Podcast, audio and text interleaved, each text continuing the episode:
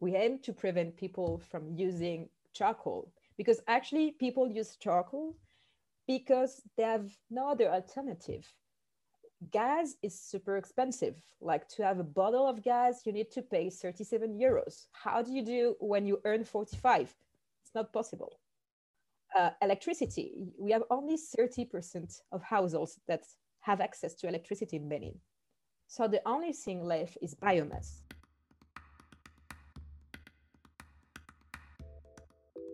Welcome to Urban Limitrophe, a Toronto based podcast exploring the global African experience by highlighting the various initiatives happening in cities across the African continent and occasionally the diaspora to creatively solve problems, support communities, create vibrant urban initiatives, and build better cities overall.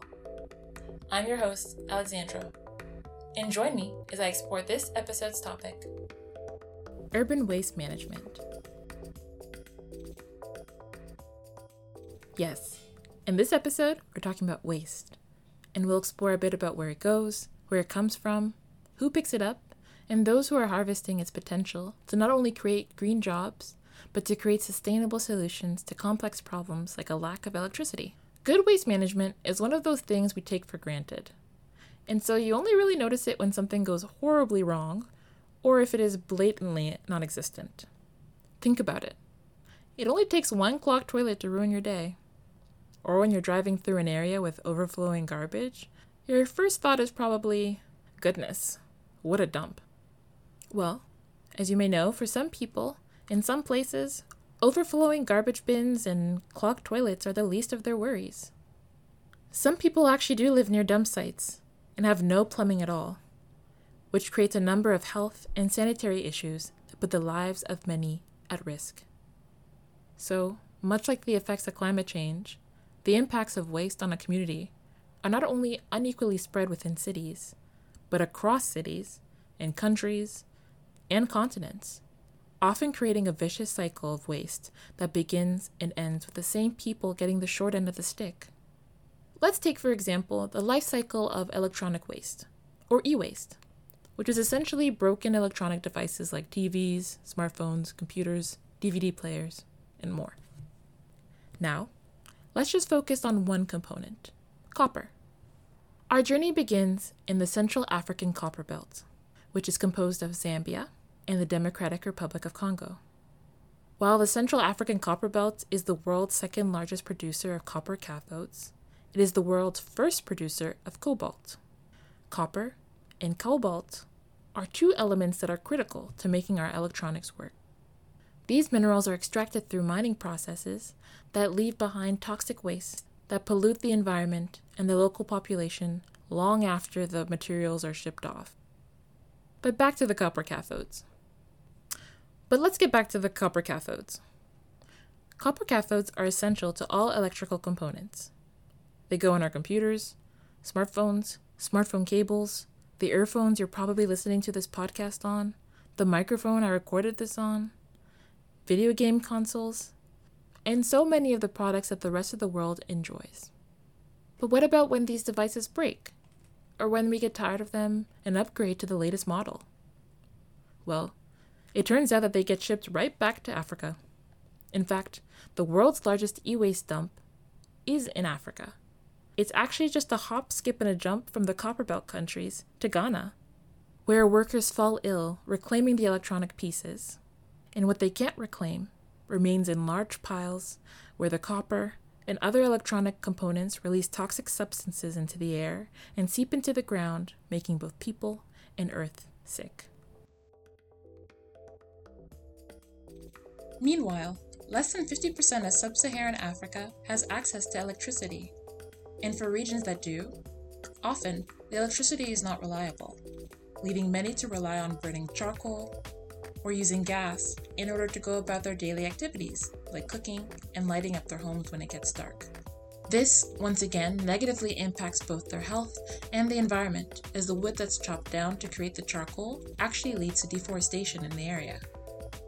Thankfully, behind every dark cloud, there is a silver lining, which comes in the form of an organization based out of Porto Novo in Benin called Gbobètò, which is working on several projects to not only keep the city clean, but improve the lives of its citizens and local waste reclaimers one recycling depot at a time.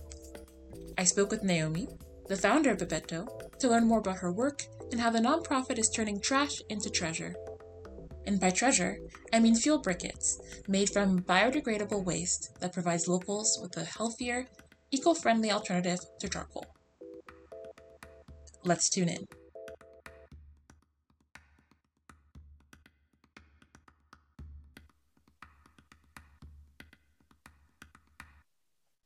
Okay, Gbobètò is a French NGO originally that opened like uh, an antenna in Benin. And basically, we work towards transforming waste into a resource for Porto Novo and the surrounding. Porto Novo is the capital city of Benin. Um, basically, we think that waste is something that is kind of a huge problem in cities, uh, especially in developing cities where like networks to collect them and manage them are really not developed at all. And it's a problem that can be turned into a solution if you find the proper ways to collect, transform it into something that can be of some value to the people. That's what we do, and that's why we started the, the organization. Okay, and you actually mentioned um, that you know Gbobètò meant something to the the local community. What is what is that meaning, and what does that mean to to those in Benin?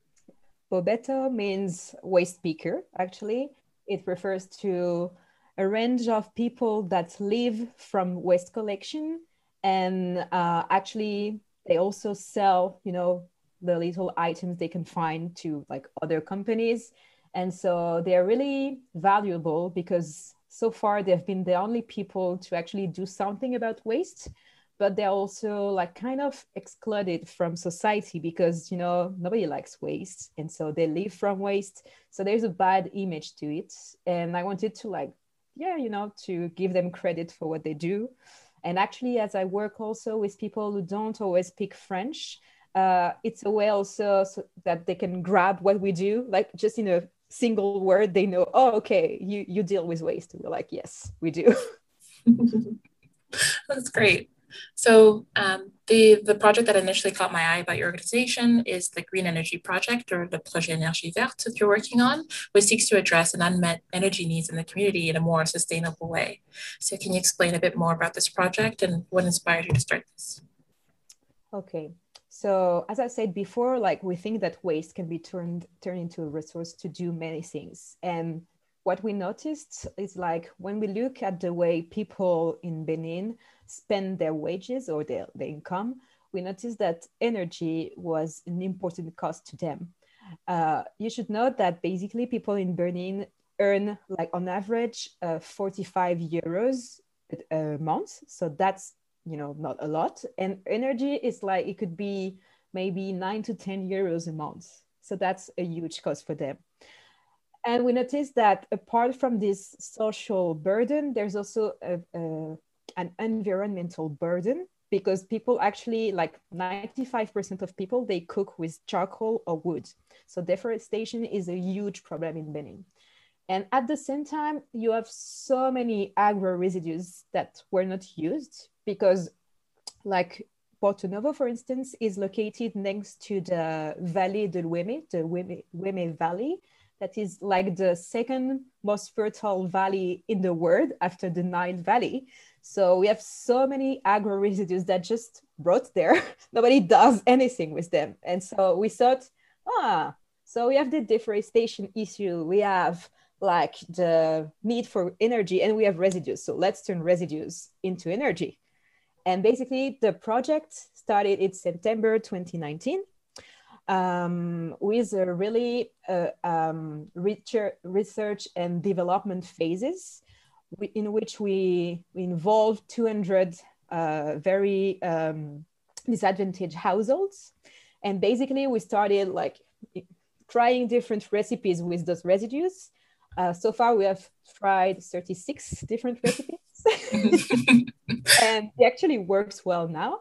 And basically, those households that were involved in uh, just giving their opinion, you know, we were giving them like the fuel briquettes uh, to them, and they would tell us, "Oh, there's too much fumes," or "Oh, this is good," or "This goes fast," etc. And we improved the the recipe. And now we are at a point where in which basically the recipe works. Households are happy about it and now we need to like set up a proper um, production unit that is going to be sustainable because the whole point is that we need to sell them at a cost that will be sustainable for the people. We need to produce it in large quantities. And so basically we're scaling up right now from a production of 400 briquettes a day to a production of 4000 briquettes a day wow. by the end of 2021. So that's our goal. and so we hope to get there soon. yeah, that's fast approaching. yeah, it is. It is. But we are on track, you know, like we have the machine that we will use to do that is nearly built.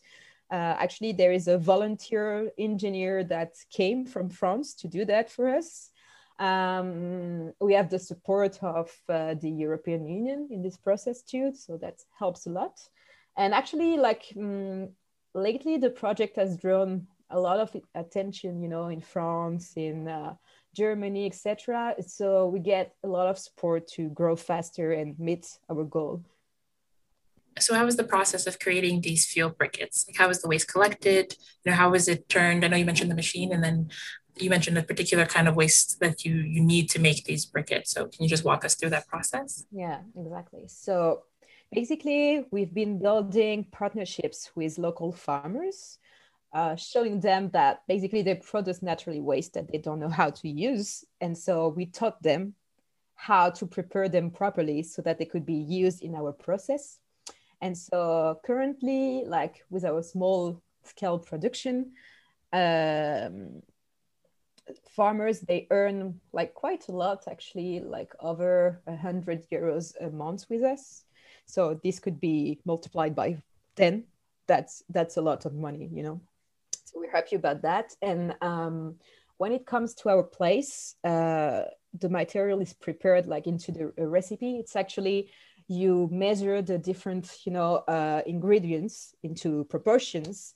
You mix it with water so that you have kind of a like a pea soup, you know. and then you, you press it like uh, with a high, middle to high pressure.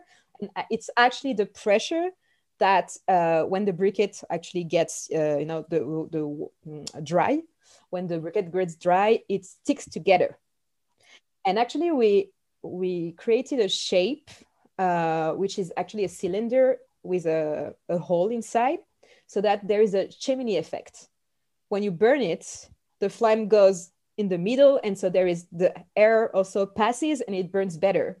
And so um, the whole process is very simple. You know, we we believe in low tech. So basically, it's you know mixing your your uh, ingredients, uh, pressing them, drying them, and then your briquette is ready. So really easy.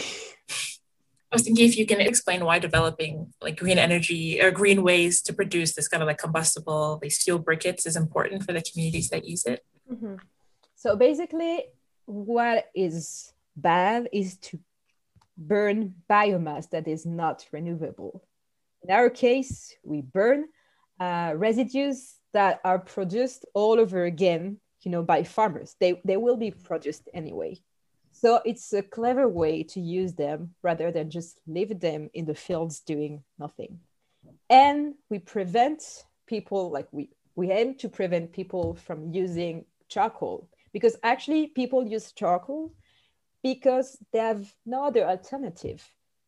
Gas is super expensive. Like to have a bottle of gas, you need to pay 37 euros. How do you do when you earn 45? It's not possible uh, electricity, we have only 30% of households that have access to electricity in Benin. So the only thing left is biomass. So either you have like the unsustainable biomass, which is wood, either you use something that you grow and then we grow, grow, grow again to make something. So you can actually have a positive impact on the environment. You can provide jobs because we are creating like these huge value chains with farmer, with local people that will distribute our briquettes. And we give access to affordable energy because uh, the idea is to sell it like 20 to 40 percent uh, less than charcoal mm-hmm. yeah i think that's it's really interesting because actually um, two summers or i think like three summers ago now i went to um, my family's from lubumbashi so in the democratic republic of congo and there's like I don't know to call it like kind of like a phenomenon that happens. They call it like délestage, where essentially the energy in certain neighborhoods in the city is like purposely cut off, and that's very very annoying. And so yeah, so there's some days you have energy, and then there's other days where um, you actually have to like burn something in order to to um, to like cook in order to like see in the dark and all these different things. Yeah. So yeah, I think in at the time when I was there, we didn't have sort of like an eco alternative to what you know what you guys are, are producing now it was like coal or it was wood and i always felt bad about it but then at the point where you're at there's no energy there's nothing you can do like literally don't have a choice and it's like the least mm-hmm. expensive option so i think that mm. this this and like other um, type of materials that i've seen is really really important exactly that's why also pricing is an important ex- aspect of what we do uh, we're still uh, we're still doing tests you know with households and we compare how many briquettes they use to cook to uh, charcoal. So I don't know, and that's uh, how we can price them. You know, like if they were going to use a hundred uh, francs of charcoal, we know that for the same amount of briquette, it needs to be less or the same amount. Otherwise, mm-hmm. they they won't use it. We yeah. know that. Yeah. So that means from the, the households you're you've been working with, have you seen that um, like the, as the community is really like open to having these more like eco alternatives, or there is there like kind of like a trend you're seeing where people are asking more and more for this type of um, product? I think the the ecological part is not the main problem because obviously when when you pour like that's not like what matters. so we try to show them the advantage of it like some people this in spite of like a, you have the price that is uh, less important but you have also other uh, you have also other um, good aspects about it. For instance um, there is less fume. When people use charcoal they're like oh my eyes are burning. I have troubles. I have troubles breathing. It's, it's like with our briquettes there is fume but much less than with charcoal. Um, also it's um, it burns like the temperature rises uh, faster than charcoal. Oh, like cool. That because they're like, oh, that's cool. Like I don't have to wait like I don't know 20 minutes before I can do something with it. So we try to show them like the good aspects of it and our policy is that by using them they will protect the environment without even knowing but that's not the point because they, they do it that's that's what important you know to them to us to them etc Okay, so I want to uh, turn our attention to like another project you're working on. I know you do so many, but this was another one that I thought was really interesting. Where I, I know you're working with a, a, a government branch to create um, like these recycling stations or recycling depots that you call the recycleries. Mm-hmm. And so I find this project interesting because, you know, in creating these stations, it's not just a matter of improving the health of the city or the community, but it's also the citizens. And as you mentioned, working, like you said, Gbobètò means like the waste picker. So it's about supporting and formalizing and also valorizing the work that these people have already been doing. So can you explain more about this, uh, about this particular project? Yeah.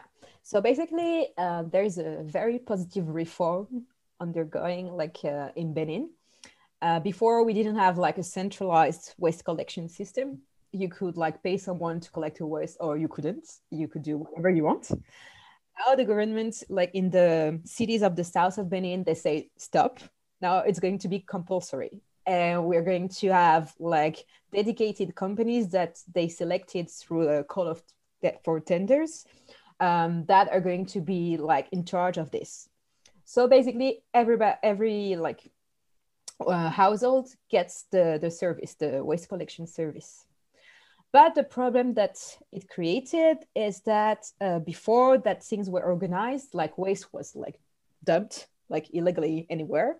But you had those informal workers that at least would pick them, sell them, and do something with it when the reform was actually set up, those people they lost their like they the income oh. because the the government kind of forgot.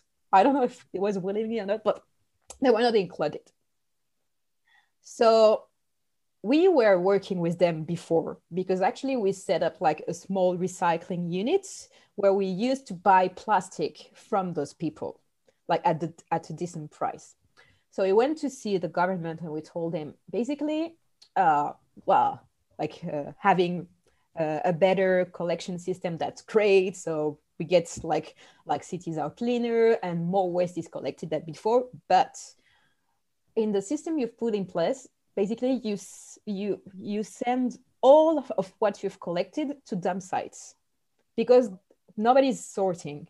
The, the, the, those people that were sorting before so let's try like we will start like very like in a low tech process with uh, little equipment etc but let's try to include them on those sites you're organizing so that they actually sort the waste and continue to do what they were doing, but in decent conditions.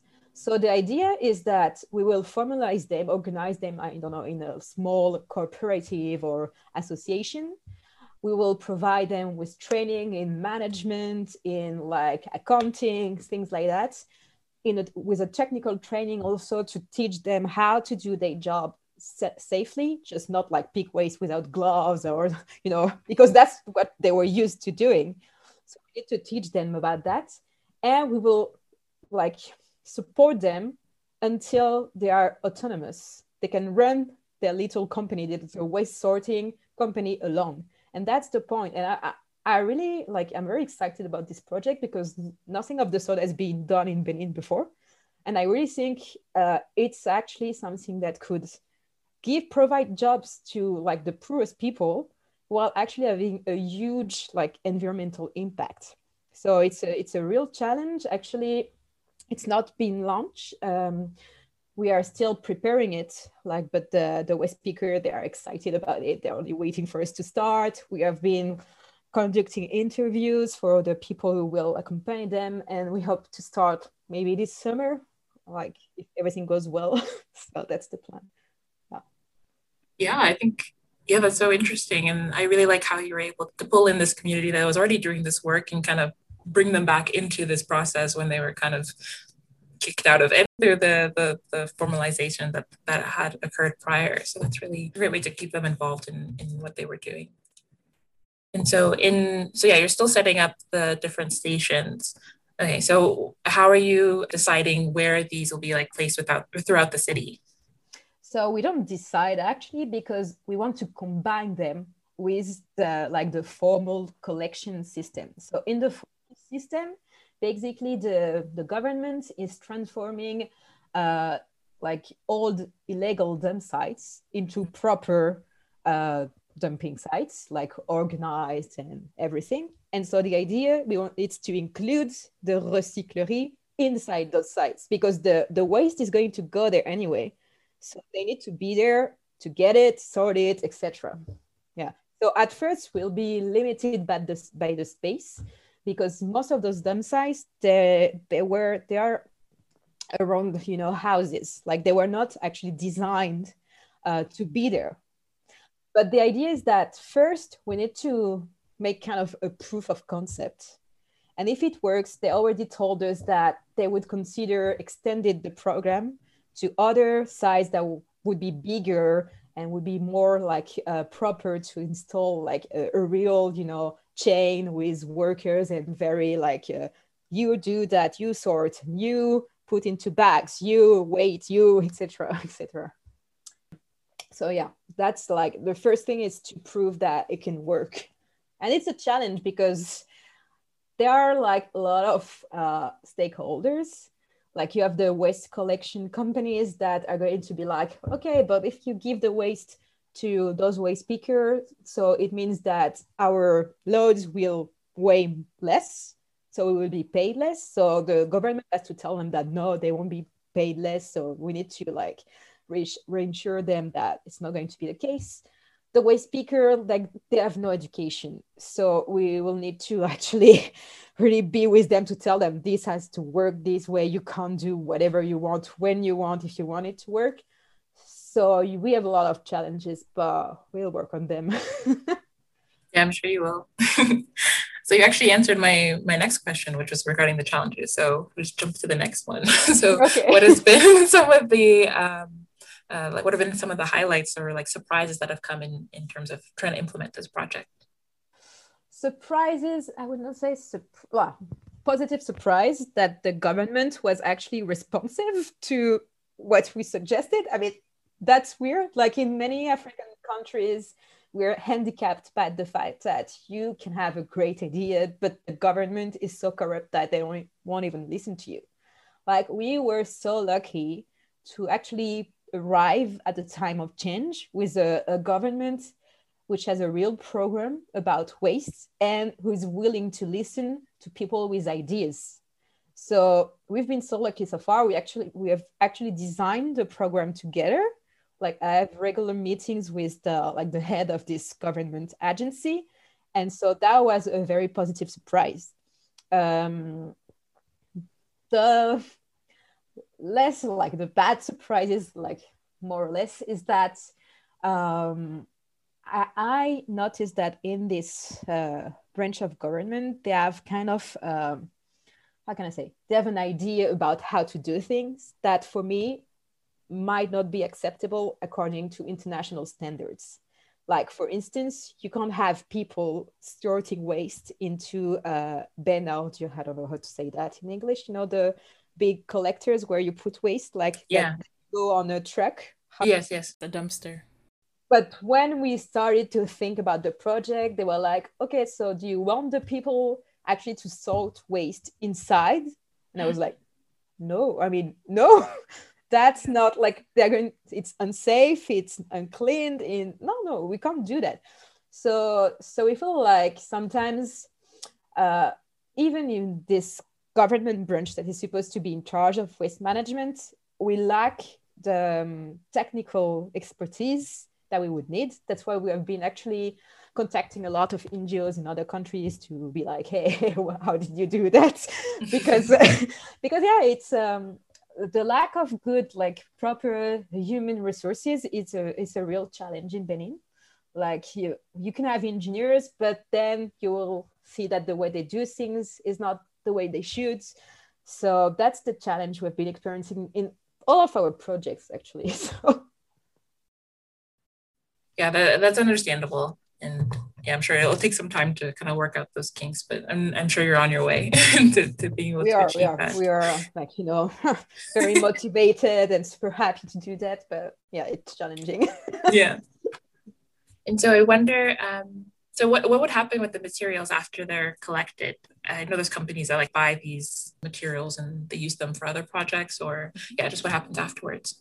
Yeah, basically the idea is to support those waste speakers in finding buyers for their waste. So there is a, a, part that we can buy because we have our own recycling units. But for paper, for instance, for metals, we will help them find uh, buyers. There are some already, but they were not necessarily working with those waste speakers because they would use like intermediaries, for instance, or they would, they would use more reliable people so maybe those waste pickers they would be able to have better like earnings because they would be like working, you know, as a single entity, providing larger quantities to those companies to recycle. So that would be, I think it would be positive.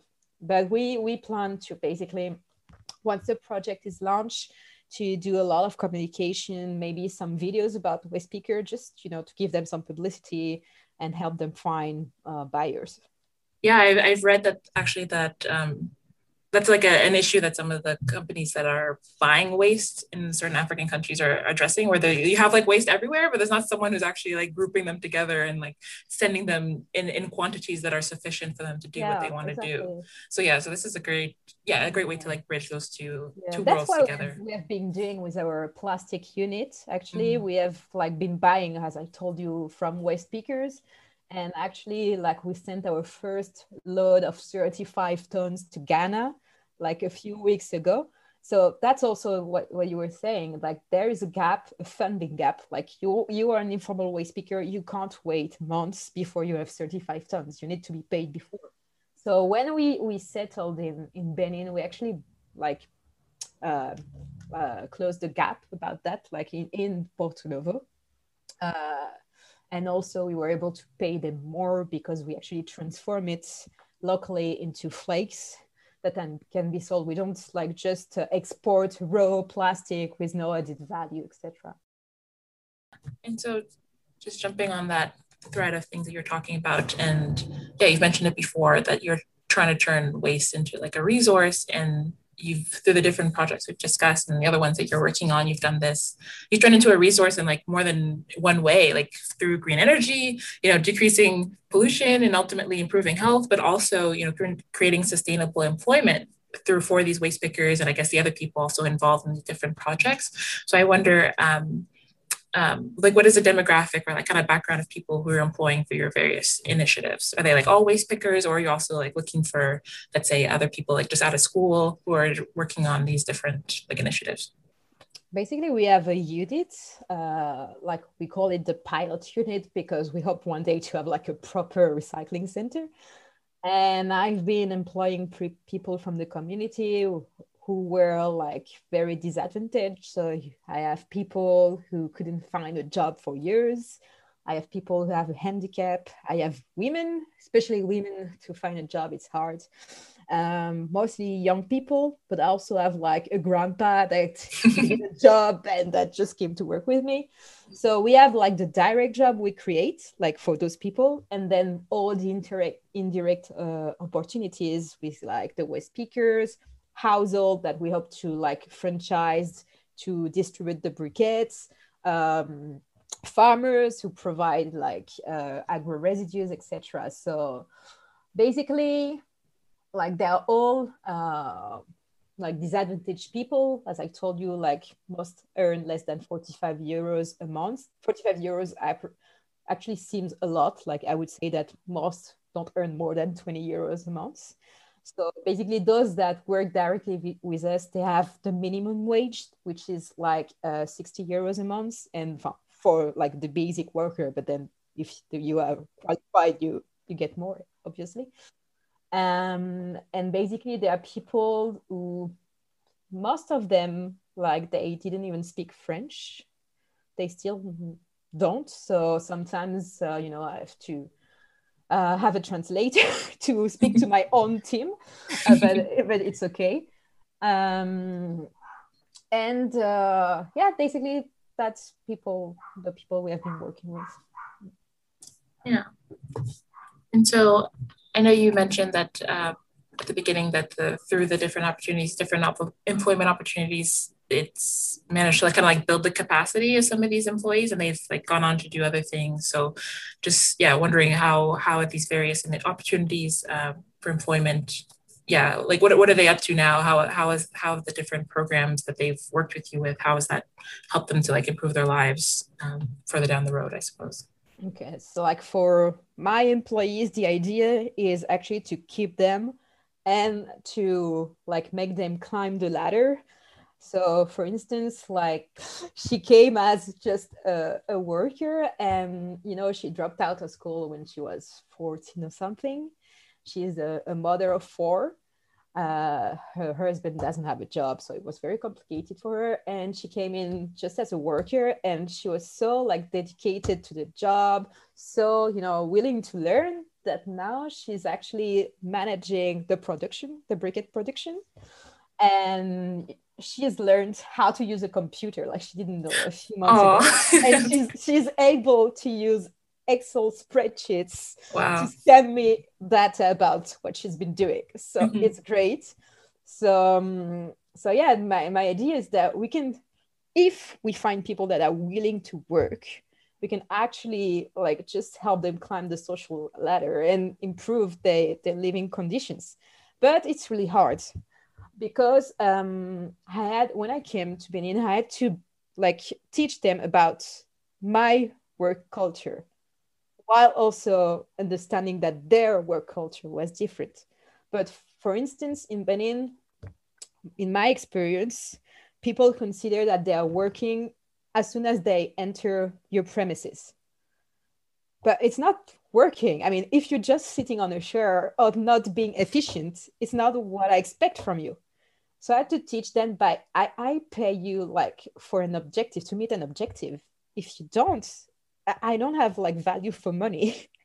so, you know, it has been a long way to like even like to give them responsibility to tell them if the project fails it's going to be because of you if the project succeeds and you keep a job like for 10 20 years it's because of you at the beginning they didn't see that they didn't see that their individual actions they had an impact so it was very long like in it took a year approximately i was exhausted because i was just giving so much into the project and I had people that couldn't understand a thing about it.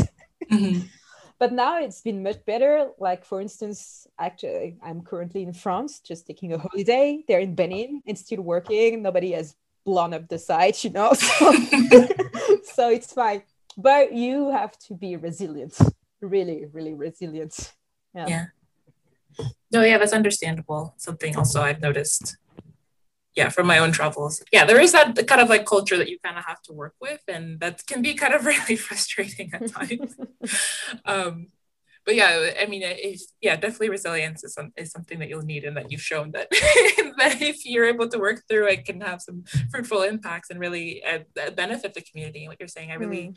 I really find that that particular focus on employment is important because I feel like some of the projects I've seen or some opportunities I see, and they kind of forget about that aspect where, like, as mm-hmm. much as you want to help the population, you also need to give them the tools to help themselves. And I think what you're doing is really a part exactly. of doing that, like, sort of like that, you know, if you teach a man to fish kind of thing, then they can like eat forever versus you just like giving them fishes, giving like ha- giving like handouts in, in that particular way. This is more fruitful and can help not just this one person, but the community overall. Exactly. So that's great. Now, my idea is to have like a real recycling center that is operated by 100% local team uh, because i'm not totally local you know like yeah. i have the beninese nationality but i was raised uh, in france like i think like a european so it's not the same. Yeah. So the idea is that it's going to take years. It's going to be, take maybe 15 years.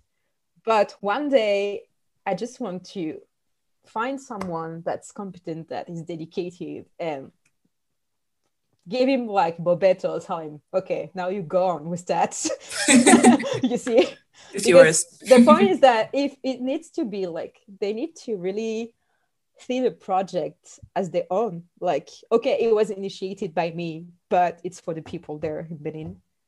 And, and and don't and they need to stop thinking that because it was initiated by a white person there's always money from you know the western world that is going to come into the project. No it's going to be it needs to be self-sustainable.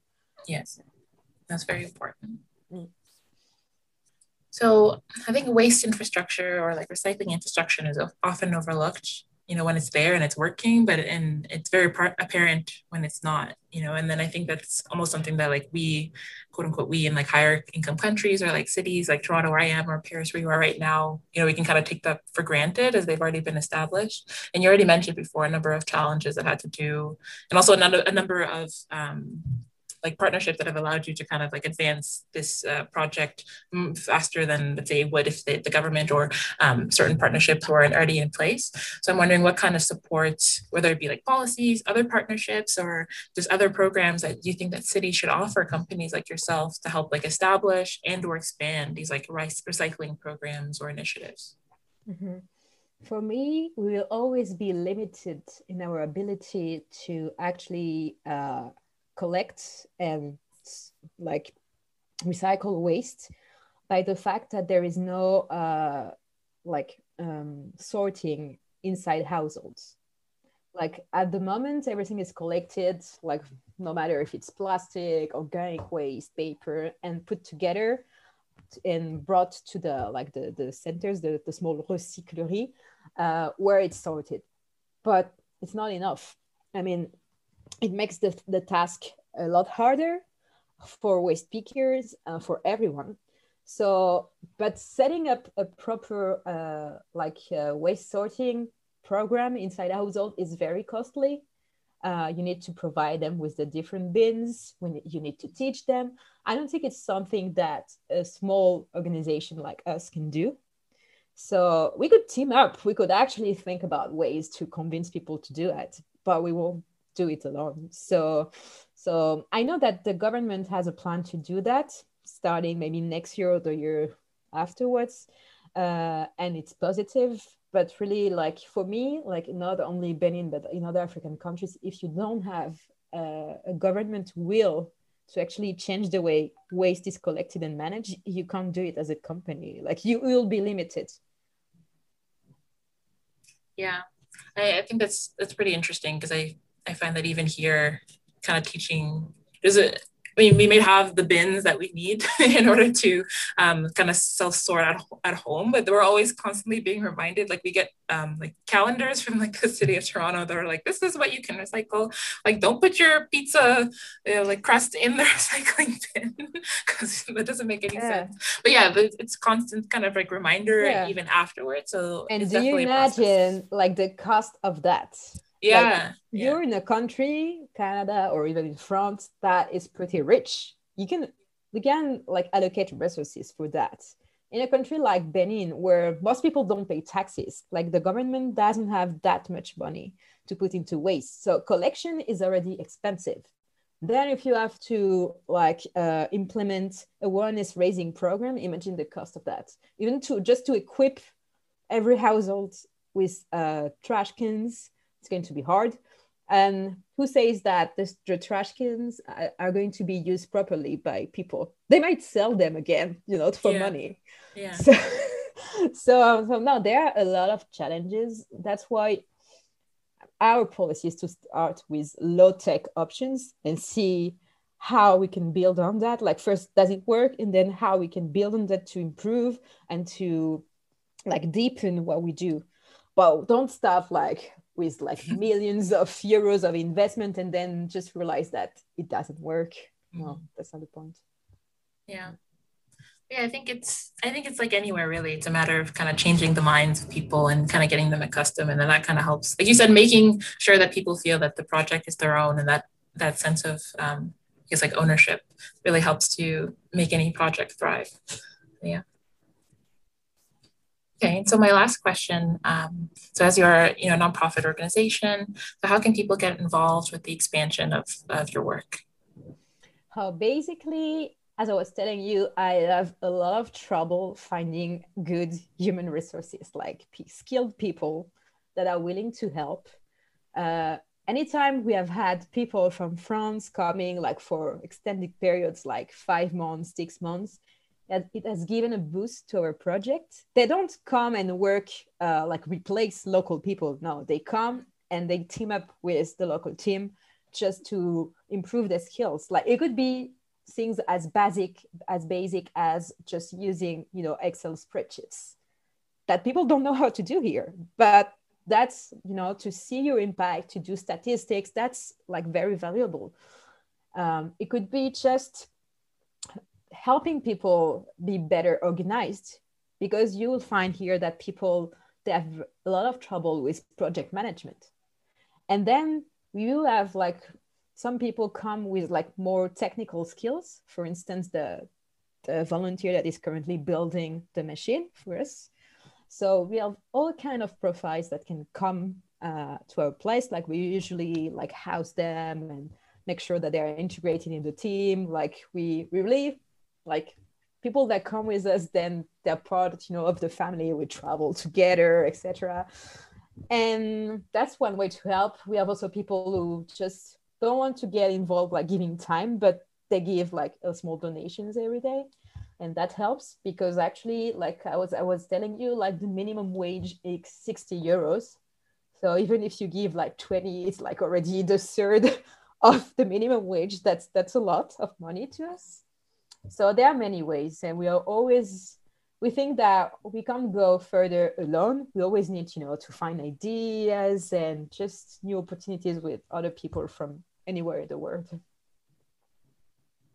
Yeah, it's a great start, and I yeah, I encourage anyone who's listening to reach out and, and, keep helping with this really cool, really interesting project. And I'm excited to see how it grows and how it continues to impact the different community members who are involved. So thank you.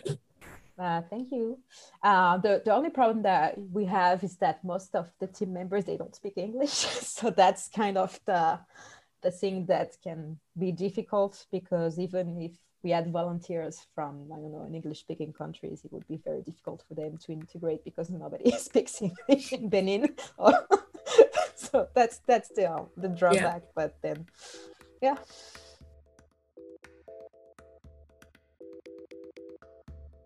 What initially caught my eye about Gbobètò was their fuel briquettes and the ways that they're using waste to not only provide a more sustainable solution for those without reliable electricity access, but also for how their work creates much needed employment and capacity building opportunities for locals. But when speaking to Naomi and learning more about the process of collecting waste and sorting it, I was constantly reminded of how much work goes on behind the scenes and the unsung heroes like waste reclaimers whose efforts keep our cities clean and communities healthy. So, if you're interested like I am about waste reclaimers and the work that they do, Make sure to stay tuned for a future episode where I speak with Dr. Melanie Samson. And she explains how beneficial waste reclaimers are to cities, the discrimination that they often face, and the work that the African Reclaimers Organization is doing to improve their rights and their safety.